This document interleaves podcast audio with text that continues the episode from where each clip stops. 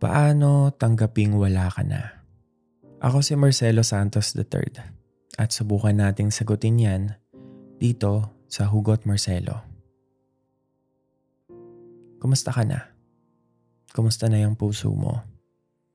Welcome nga pala sa Hugot Marcelo, a Spotify original podcast kung saan sa episode na to, subukan nating pag-usapan yung nangyari sa inyong dalawa yung breakup na naganap. Yung pagbitaw nyo sa isa't isa dahil hindi nyo na kaya. Dahil hindi mo na kaya.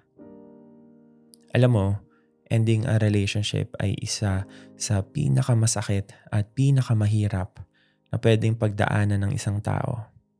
Kasi imagine, nagmahal ka at ang tanging ini-expect mo lang ay mahalin ka rin pabalik. Pero hindi pala ganun kadali yon. Kung mutual man ang desisyon nyong maghiwalay kayo o isa sa inyo ang may gusto, ikaw man o siya, yung paghihiwalay na yon ay magti-trigger ng iba't ibang emosyon tulad ng galit sa kanya, galit sa nangyari, panghihinayang sa mga pinagdaanan yung dalawa, at kalungkutan dahil wala na yung kinasanayan mong siya. Yung pain na nararamdaman mo dahil nga sa breakup, nagiging dahilan yon ng emotional breakdown mo. At madalas, nagmamanifest na rin siya sa physical aspect ng buhay mo.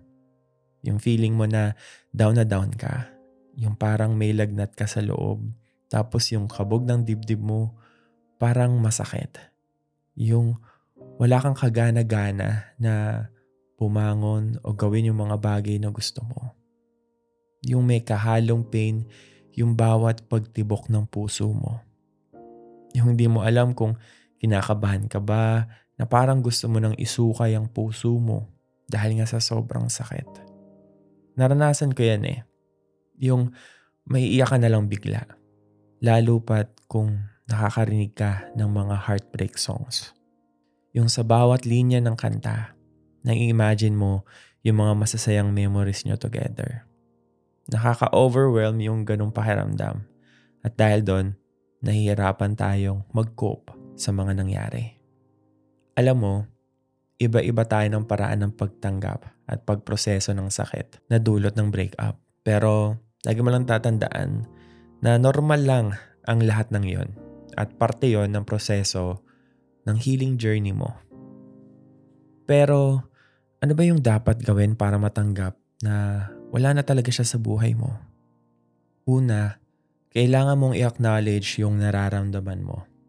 Okay lang makaramdam ng lungkot at galit dahil sa paghihiwalay nyo. Kailangan mo rin kasing bigyan yung sarili mo ng time para mag-grieve. Para malabas mo yung lahat ng bigat dyan sa dibdib mo. Mahirap kasi na tiisin at itago lang yung nararamdaman mo kasi mas lalong hindi makakatulong yon sa pagtanggap mo sa nangyari at sa pagpapagaling mo. Mas magtatagal lang yung sakit dyan sa puso mo kasi hindi mo ina-acknowledge na hindi ka okay. ba diba sabi nga, hindi mo magagamot ang isang sugat kapag hindi mo alam kung saan ka gagamutin. Pangalawa, tulad ng pag-acknowledge mo sa nararamdaman mo, kailangan mo ring tanggapin yung fact na wala nang kayo. Wala nang label, wala nang karapatan, wala nang connection. At sa pagtanggap sa nangyari, kailangan mong mag-reflect sa mga bagay at sitwasyong nakabuti at nakasama sa naging relasyon nyo. I-take mo rin yung opportunity na yon para mag-grow ka as a person. Pangatlo, mag-focus ka sa kasulukuyan. Ituon mo yung sarili mo sa kung ano ang sitwasyon mo ngayon. Iwasan mo magdwell sa nakaraan kasi nangyari na eh. Nalampasan mo na naman kaya huwag mo nang bigyan ng pagkakataon ng past na sirain ng present mo. Huwag mo munang isipin ang bukas. Hayaan mo na ang nangyari sa nakaraan. Mag-focus ka muna sa ngayon kasi yun ang pinaka-importante. Ngayon kasi meron kang pwedeng magawa. Ngayon, may control ka sa magiging bukas mo. Ngayon, yung magbibigay sa'yo ng chance bumawi sa mga maling desisyon mo sa nakaraan. Sa pag-focus mo sa nangyayari ngayon sa buhay mo, tulad nitong pakikinig sa podcast ko, nagiging aware ka sa mga kailangan mong gawin na makakatulong sa'yo para matanggap na wala na kayo. Yun yung importante, yung intention mo na makalimot na, na gusto mo nang makamove forward, na makamove on sa buhay nang wala siya. At panghuli, dahil aware ka na sa lahat na nangyari, sa realidad na wala na talaga kayo, at kapag nakapag-desisyon ka ng mag-focus naman sa sarili mo, ang huli mo na lang na dapat gawin ay ang umiwas. Putulin mo na yung kahit anong communication yung dalawa. Burahin mo na yung mga photos nyo together. Delete mo na yung mga messages nyo sa isa't isa. Kung maaari, pigilan mo ang sarili mong maging curious sa ginagawa niya ngayon. Tapos na kayo eh.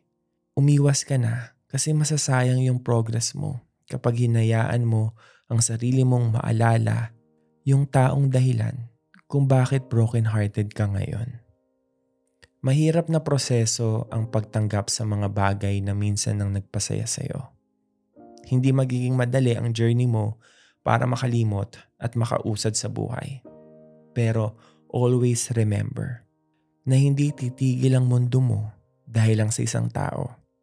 Mahirap makalimot pero kapag kinaya mo, kapag pinush mo ang sarili mo dahil alam mo namang para rin naman to sa sarili mo, darating ang araw na maalala mo siya tapos wala ka nang maramdaman. Kung nakarelate ka sa episode na to, huwag mo kalimutang i-follow ang podcast na to at i-share mo na sa mga kakilala mo na sa tingin mo ay makakatulong itong pinag-usapan natin ngayon. Ako si Marcelo Santos III ito ang Hugot Marcelo Podcast. Ingat. God bless. Mahalaga ka.